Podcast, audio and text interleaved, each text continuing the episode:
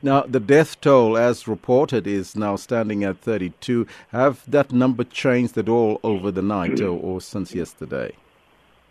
Uh, not as far as I know. Um, the cooperative government, cooperative governments and disaster management teams are still busy uh, coordinating and uh, correlating the numbers to confirm the number. And that will continue this morning as disaster management teams access the different areas that are affected and find out who's missing, who's still not accounted for, and etc. to find out exactly how many people have lost their lives in this tragedy. Paint us a picture of the disaster in KZN. Yeah, well, Monday Monday night there was lots of rain that fell, uh, quite a lot of rain, quite a strong wind blowing as well. Um, this put a lot of water on the ground, resulting in some flooding.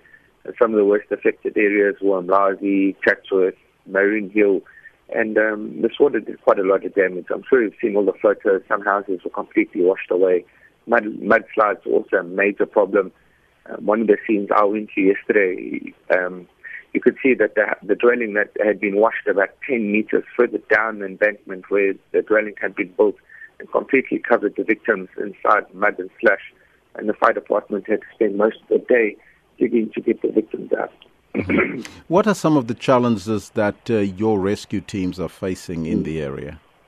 Well, especially on the Monday night when it was still raining, the rain was the major problem, and it was still pelting down with rain, as well as darkness. Uh, fortunately, when it became light on Monday morning, at least it was easier to see what was happening and to access the areas. Because I mean, some of our ambulance crews had to walk long distances uh, to be able to get to the scenes where they had to work, because there was no road access, and if there was a road, it was completely muddy, and they didn't, didn't want to risk getting the vehicle stuck. So they had to walk quite far. That was another problem. But the major problem was the, the rain, working in the downpour of rain. Now, a lot of homes have collapsed and a lot of people are missing. Uh, will rescue operations also continue today? Yeah, search up. At, at this stage, there's no, as far as I'm aware, there's no active search scenes, uh, rescue scenes on the go, should I say but there are some search scenes on the go where people have still been reported missing and they need to be located. Robert, are you concerned uh, that more rain has been predicted for the area, and, and what, mm. how will that impact your uh, your your search and rescue as as well as your operations in mm. general? Well, emergency services are still on high alert, prepared to respond to any more incidents. Um, disaster management teams are busy accessing those affected areas to find out who's been affected, how exactly how many people have been affected, and, and what relief they're needing. So that's this stage. That's the priority is the disaster management teams to access the area and find out who and who needs assistance and how many people need assistance. I thank you so much for that update. That was the KwaZulu Natal EMS spokesperson, Robert McKenzie. We are now joined on the line by the humanitarian organization Gift of the Givers, who are assisting those affected. Uh, and we say a very good morning to the organization's founder and chairperson, Dr. Imtiaz Sooliman. A very good morning to you, Doctor, and welcome. Tell us more about how you will be assisting those that are affected in KZN. Uh, morning, Elvis. We we basically augment disaster uh, management services. We have offered you know, to set in our own personnel to assist, but generally we know the disaster management teams are quite well geared for doing what, doing what, what they have to do. So the, the backup plan, of course, is to access the people who need assistance. The difficulty has been that you're getting hundreds of calls from individual homes in different areas. My garage door can't open up. I've got mud on my car. I can't move my car to my driveway, things like that. But then at the same time, our focus has been more on the informal settlements. Mm. And many of them have been very vulnerable because I mean, small streams became big rivers in a couple of minutes. And, it's, and we then had to verify which areas were genuine and where the real needs were. So we have to virtually go to every area to check the information we're getting. And mm. because the roads are so inaccessible and so so wet, it becomes a real nightmare. We managed to get to the first two areas yesterday afternoon. The first one was in Melbourne, in the Chatsworth area, Shallcross area. Ten houses were completely washed away, and eight people were washed away, presumably dead, drowned in that wash, being washed away. They need assistance both with housing and the general care of blankets, clothes, food, those kind of items. We, that's where we will start today. Mm-hmm. The second place we went to is a place called Bottlebrush, also in Chatsworth.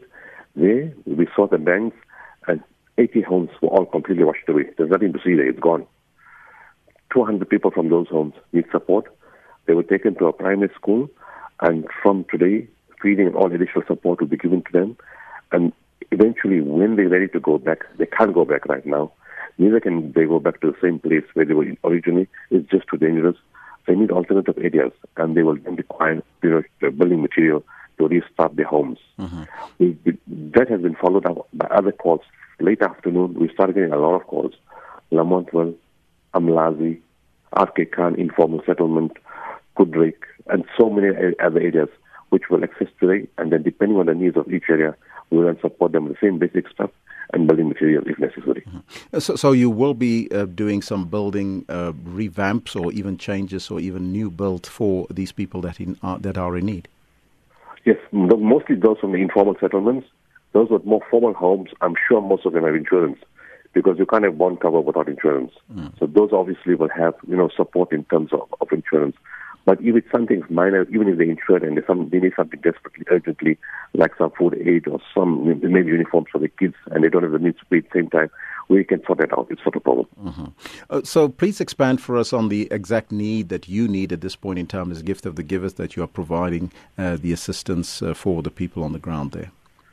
Well, because of the rain and the cold and the wetness, number one is blankets. Number two is new it's clothing. We take only new stuff. Shoes. A lot of kids they have lost their uniforms and their stationery for school. We will supply that. And then of course simple things like dishes, something to eat with, something to cook with. They will need linen, they will need towels, hygiene packs, sanitary pads, uh, diapers, mug different uh, food items, and of course eventually corrugated sheeting and plastic sheeting to support housing reconstruction. If ordinary uh, South Africans want to contribute, how do they get hold of Gift of the Givers in order to assist? 0800 786 911 is our toll free number, or visit www.giftofthegivers.org. Doctor, I thank you so much and all the best uh, with your efforts there. Well, thank you very much. That was the Gift of the Givers founder and chairperson, Imtiaz Sooliman, on the ground there. And that's why we're asking you this question How can you, as a South African, help those that are affected by floods in the country?